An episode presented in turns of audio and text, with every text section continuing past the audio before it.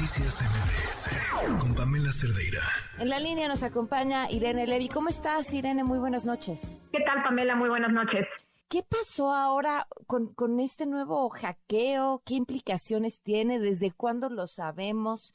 Eh, ¿Qué está pasando en la Secretaría de Comunicaciones y Transportes? Pues sí, que ya habían anunciado algo como que había habido un ataque o, un, evento cibernético el 24 de octubre y que estaban trabajando en ello, pero no fue sin más ayer que en la versión vespertina del diario oficial se publica un acuerdo por cierto, un acuerdo eh, firmado por, eh, eh, obviamente el secretario Arganis no está actualmente en funciones eh, por el por el por el subsecretario de Transporte Rogelio Jiménez Pons.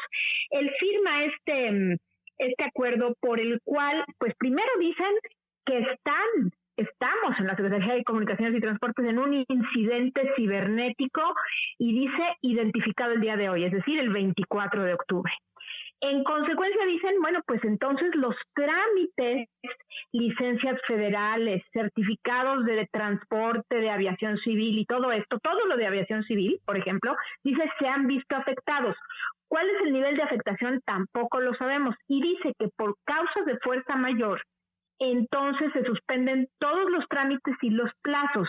Desde el 24 de octubre hasta el 31 de diciembre de 2022. Es decir, se acabó este año la actividad en estas materias en la Secretaría de Comunicaciones y Transportes, Pamela. Ahora, entiendo que nos falta mucha información sobre las consecuencias de este hackeo, su procedencia eh, y demás, y su alcance. Pero, pero ¿por qué hasta el 31 de diciembre? Eso eh, pareciera tener una segunda agenda.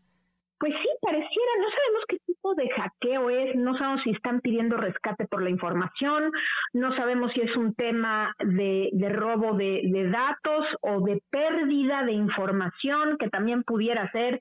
Eh, y, como hoy no hubo mañanera, pues no hubo eh, manera de preguntarle al presidente si sabía algo de lo que estaba pasando. Pero lo grave también de todo esto, además de, de la incertidumbre, Pamela, que causa este, este evento, es que se congela todo lo nuevo de aquí al 31 de diciembre de este año, todos los permisos de autotransporte federal y, y concretamente preocupan lo relativo al transporte, eh, a autotransporte, sobre todo por el intercambio tan jugoso que hay entre México y Estados Unidos. Aunque el, acuerdo este establece que eh, todos los permisos que venzan en este lapso se entenderán prorrogados hasta el 31 de diciembre, pues todo lo que es nuevo o todo lo que estaba ya en proceso de autorización, pues todo eso queda congelado.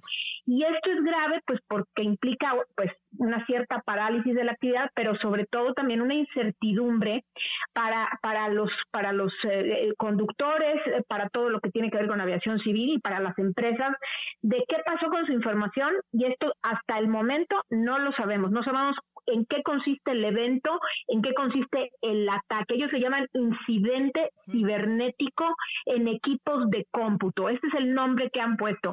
Lo publican ayer, Pamela, pero esto se sabía desde el 24 de octubre. Pareciera ser especulando que del 24 de octubre al día de ayer, pues intentaron solucionarlo y pues claramente no se pudo y por eso toman esta decisión que es pues un, poco fuerte, supongo que es para el bien de la información, pero hasta ahí sabemos. Ahora, cuando hablas del intercambio de México y Estados Unidos y el autotransporte federal, eh, ¿a qué te refieres de forma eh, práctica? ¿Cuál es ese intercambio que requiere eh, permisos de la pues Secretaría? claro, los choferos, los choferes que, que, manejan, los conductores que manejan los transportes, pues tienen que tener una licencia válida para cruzar la frontera. Esa es la que eh, tramitan ellos. Ese exactamente, exactamente. Este es uno de los de las afectaciones, pero también están, por ejemplo, las licencias y los exámenes médicos tanto de los de los conductores de, de autotransporte eh, terrestre, pero también aéreo. Eh, que esto pues queda queda congelado. Sí, hay hay varios temas que quedan congelados y lo peor de todo es que no sabemos qué pasó con la información si existe, si se perdió, eh, si hubo fuga de información, en qué estado se encuentra, en qué, en qué consiste este incidente cibernético en equipos de cómputo. Alguien me decía ayer que no están ni prendiendo las computadoras en la Secretaría.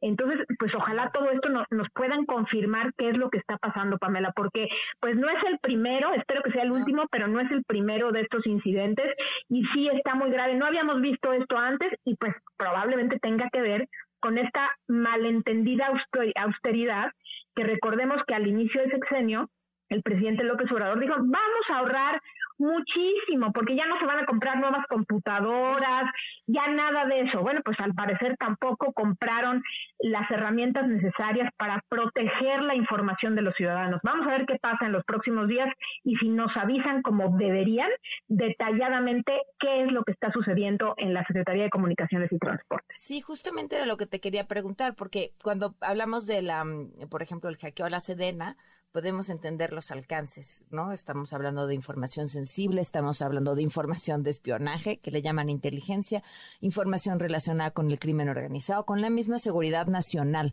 Pero a la hora que hablamos de la Secretaría de Comunicaciones y Transportes, los alcances son además de estos que mencionas, la privacidad em, de la información de todas las personas y compañías que tienen hasta qué tan lejos eh, puede ir o si hay también un riesgo incluso eh, de seguridad nacional por la información que la misma Secretaría tiene.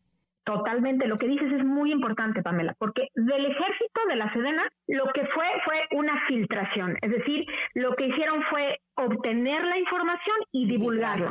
En eso coincidió el, exactamente, en eso coincidió el incidente. En este caso no sabemos, no sabemos. Y yo creo que es mucho más allá. Yo creo que no se trata de una filtración, sino algo más, porque eh, de lo contrario no tendrían por qué suspender los, los términos. Si ya se filtró la información, ¿por qué suspenderían los plazos y por qué se congelaría la actividad en la Secretaría de Comunicaciones y Transportes? Desde luego que muy probablemente hay filtración, pero, pero quizás hay algo más, como por ejemplo que se perdió eh, eh, toda la información o que eh, está, se está pidiendo un rescate por esta información, pero estamos especulando aquí totalmente, eso puede ser un poco irresponsable, pero lo importante es que nos informen qué es lo que está pasando, privacidad de datos de las personas, de las empresas, Pamela, y, información muy sensible como datos personales, incluso hasta biométricos de, de, los, de los conductores y de otros particulares. Es muy importante que nos informen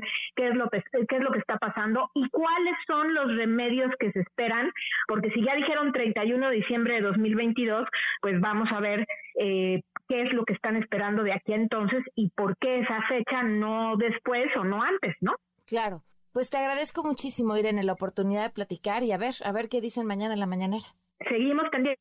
Ojalá alguien le pregunte y se deje y conteste. Esperemos que así sea, querida Pamela. contestará que no es nada, que es culpa de los conservadores que lo tienen todo bajo control. No, no, no espero encontrar sorpresas ahí. Pero pues ojalá inviten al, subsecretario o algo así, eh, eh, eh, Pamela, porque realmente esto ha sido un escándalo y todos estamos muy pendientes de lo que está pasando. De verdad merecemos una explicación detallada de lo que sucede, Pamela. Sin duda. Irene, muchísimas gracias. Al contrario, Pamela, buenas noches. Buenas noches. Noticias MBS